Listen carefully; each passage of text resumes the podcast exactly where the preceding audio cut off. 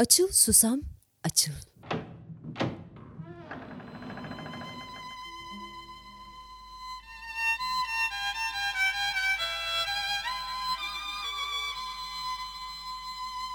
Annemin masalları. Merhabalar efendim. Binbir Gece masallarından Karanın ve Denizlerin Abdullah'ı masalını kaldığımız yerden devam ediyoruz.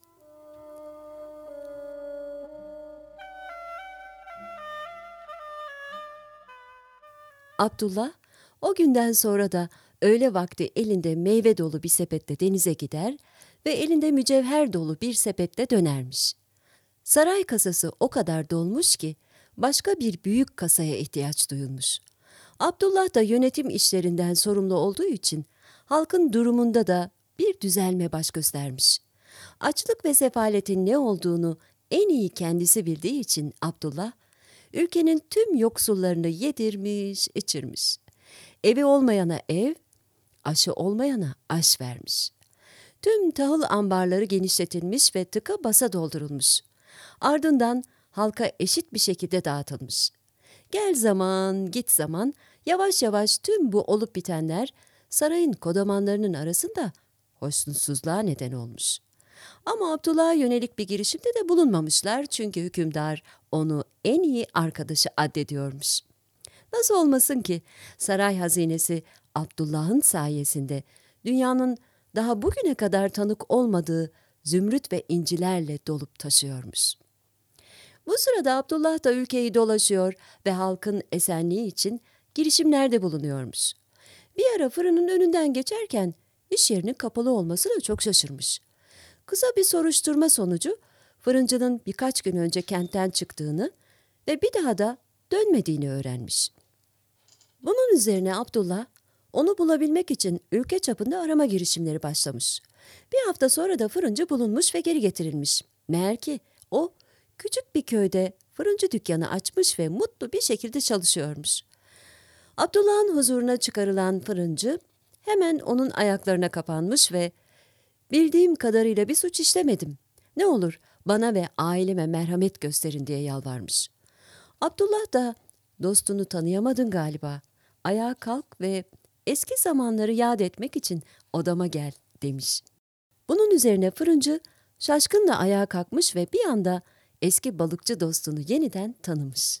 Fırıncı, Abdullah'ın hükümdarın zaptiyeleri tarafından tutuklanması üzerine çok ürktüğünü ve ondan mücevherleri almış olması nedeniyle onun ortağı olarak suçlanmaktan korktuğunu ve bu nedenle hızla kentten kaçtığını anlatmış.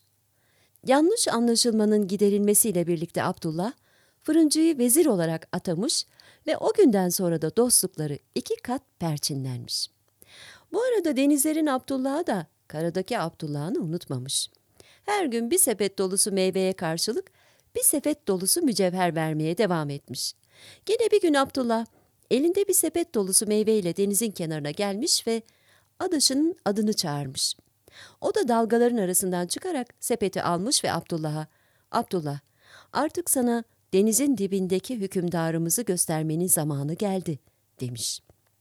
Abdullah da, ama ben denizde boğulurum.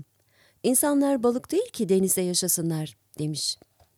Denizlerin Abdullah'ı da, korkma, seni balık yağından yapılan özel bir melhemle ovacağım. O zaman sudan kesinlikle etkilenmeyeceksin demiş. Ardından da denize dalmış ve kısa bir süre sonra da denizden çıkarak Abdullah'tan anadan üryan soyunmasını istemiş. Sonra da onu söz konusu merhemle bir güzel olmuş ve ardından elinden tutarak denizin derinliklerine doğru götürmüş. Birlikte bir o tarafa bir öbür tarafa doğru yüzmüşler yolda sürüler halinde yüzen ilginç balıklara rastlamışlar. Kimisi parlayan yıldızlara benziyormuş. Kimisi de her türden rengi bir anda yansıtıyormuş. Bazıları da korkunç görünümlü ve canavarı andırıyormuş. Ama hiçbiri onlara dokunmamış. Hepsi de yanlarından akıp gitmişler. Abdullah'a bunlar bir rüya gibi gelmiş. Zaman zaman yolda ilginç bir bitki de görmüşler. Bir ağzı andıran, gülleri açıldığında da içinde balıklar görünmüş. Denizlerin Abdullah'a adaşını insana benzer yaratıkların yaşadığı bölgeleri de gezdirmiş. Oradaki yaratıklar insanlara benziyorlarmış ama belden aşağısı balıklarda olduğu gibi yüzgeç şeklindeymiş. Adaşının davetini kabul eden Abdullah, onun midye kabuğu ve sedeften yapılmış evine konuk olmuş. Sonra da daha bir dizi ilginç güzelliklerle donatılmış mekanları gezmişler. Neredeyse gezintinin bir saate yakın sürdüğünü düşünen Abdullah, bu fırsatın hiçbir ölümlüğe nasip olmayacağı bilinciyle gezintinin tadını çıkarmış. Denizin altındaki toplumda ne bir zenginin ne de bir fakirin olmaması Abdullah'ı çok mutlu etmiş. Herkesin sedeften ve midye kabuğundan yapılmış bir evi varmış. Hükümdar da herkes gibi yurttaşlarının arasında dolaşıyor, hal hatır soruyor, sorunları olanlara çözüm öneriyor, küsleri barıştırıyormuş. Çünkü o da onlardan biriymiş. İşte dünya da böyle olmalı diye içinden geçiren Abdullah, geçen zamana takılmamış. Amacı yukarıda uygulamaya sokacağı çok sayıda kural ve yasa öğrenmiş. Denizin dibinde ne gece varmış ne de gündüz. Çünkü güneş burayı aydınlatmazmış. Işık parlayan balık ve bitkiler tarafından üretilirmiş. Neredeyse bir haftadır denizin dibinde dolaştığını düşünen Abdullah, artık gitme vaktinin geldiğini düşünmüş.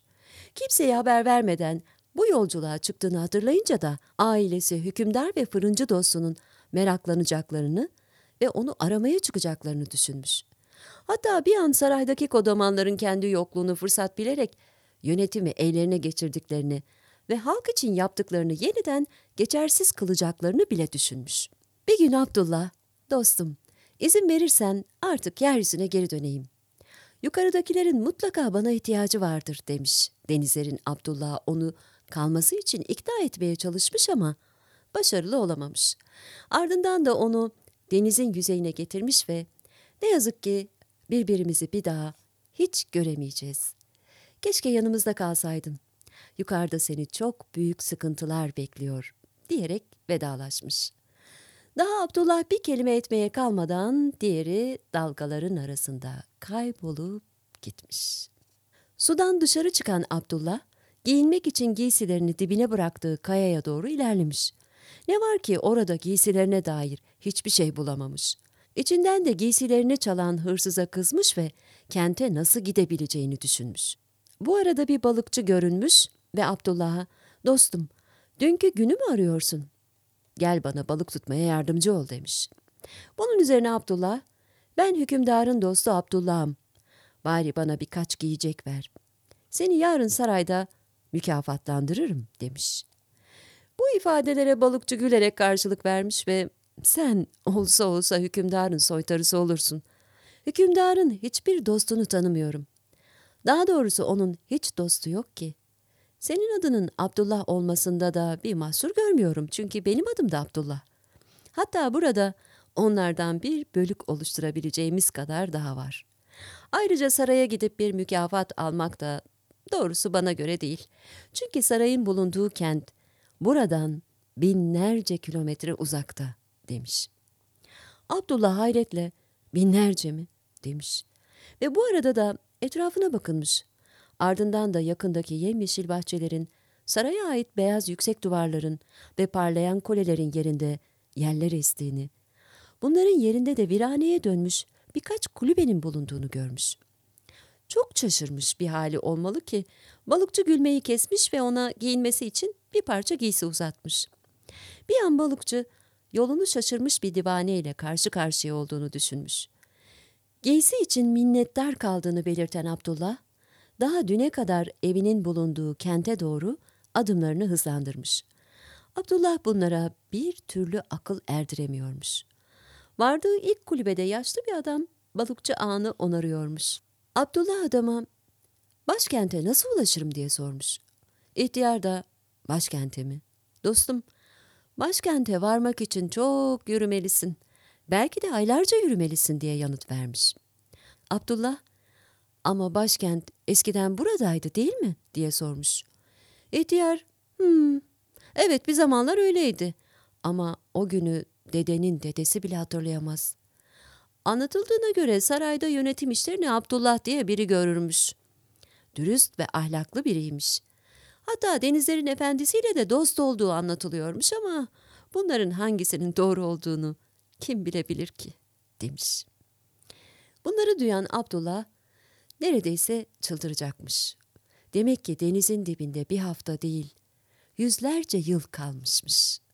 Abdullah hiçbir şey demeden yeniden sahile dönmüş. Ardından da Abdullah, denizlerin Abdullah, kurbanın olayım yardım et bana diye dalgalara doğru çağırıp durmuş. Sular kabararak dalgalara dönmüş ve ardından da kayalara toslamışlar ama kimse ortaya çıkmamış. Abdullah saatlerce boş yere yalvarıp durmuş. Başka bir çaresinin olmadığını gören Abdullah denize girmiş. Önce ayakları ıslanmış, sonra da su beline kadar yükselmiş.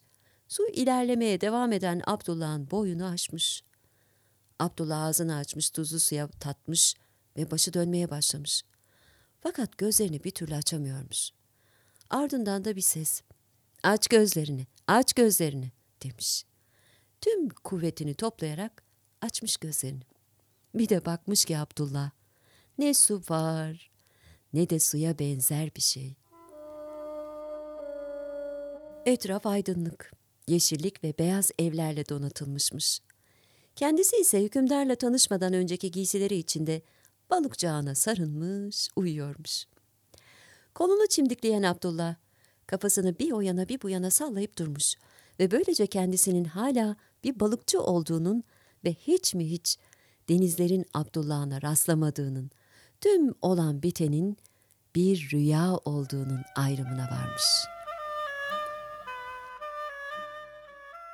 Birden yeniden çocuklarını görecek ve onlara midye kabukları götürebilecek olmaktan dolayı büyük bir mutluluk duymuş. Ne var ki o anda eski sıkıntılarını da hatırlamış. Fırıncıya 40 gündür borcunu ödemediğini hatırlamış. Bugün suskun bir şekilde fırının önünden geçmek mümkün değil. Çocuklarıma yiyeceklerini nasıl temin etsem ki diye düşünmüş. Son bir kez daha şansımı deneyeyim diyerek ağ bir kez daha atmış.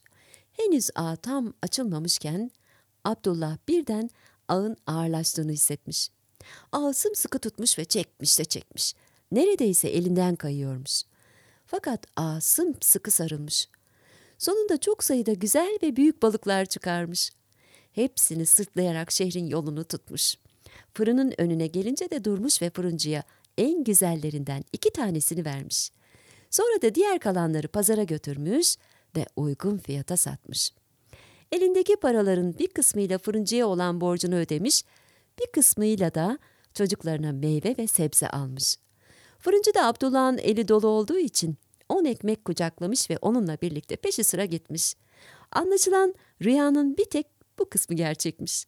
Bundan böyle ikisi sıkı iki dost olmuşlar. Abdullah her fırsatta fırının önünde durur ve arkadaşıyla sohbet edermiş. Fırıncı da en çok Abdullah'ın anlattığı denizlerin Abdullah hikayesini dinlemekten azalırmış. İkisi de iç içe geçerek keşke rüyada olduğu gibi hükümdarın danışmanları biz olsak. Bak o zaman yoksullar nasıl mutlu olacaklar demişler. Tekrar ve tekrar her şeyi nasıl düzenleyebileceklerini düşünüp durmuşlar. Bu hikayeleri dinleyerek büyüyen çocuklar da kendilerinin bir gün hükümdarın danışmanları olabileceklerini hayal ederek mutlu olmuş. Masalımız da burada sona ermiş efendim. Evet, masallar insanlığın itopyaları. Bu masalı anlatırken aklıma Cahit Sıtkı Tarancı'nın Memleket şiiri geldi. Memleket isterim. Yaşamak, sevmek gibi gönülden olsun. Olursa bir şikayet ölümden olsun. Kulağınızı iyiye, gözünüzü güzele, yüreğinizi sevgiye açık tutun. Masal kalın, hoşçakalın.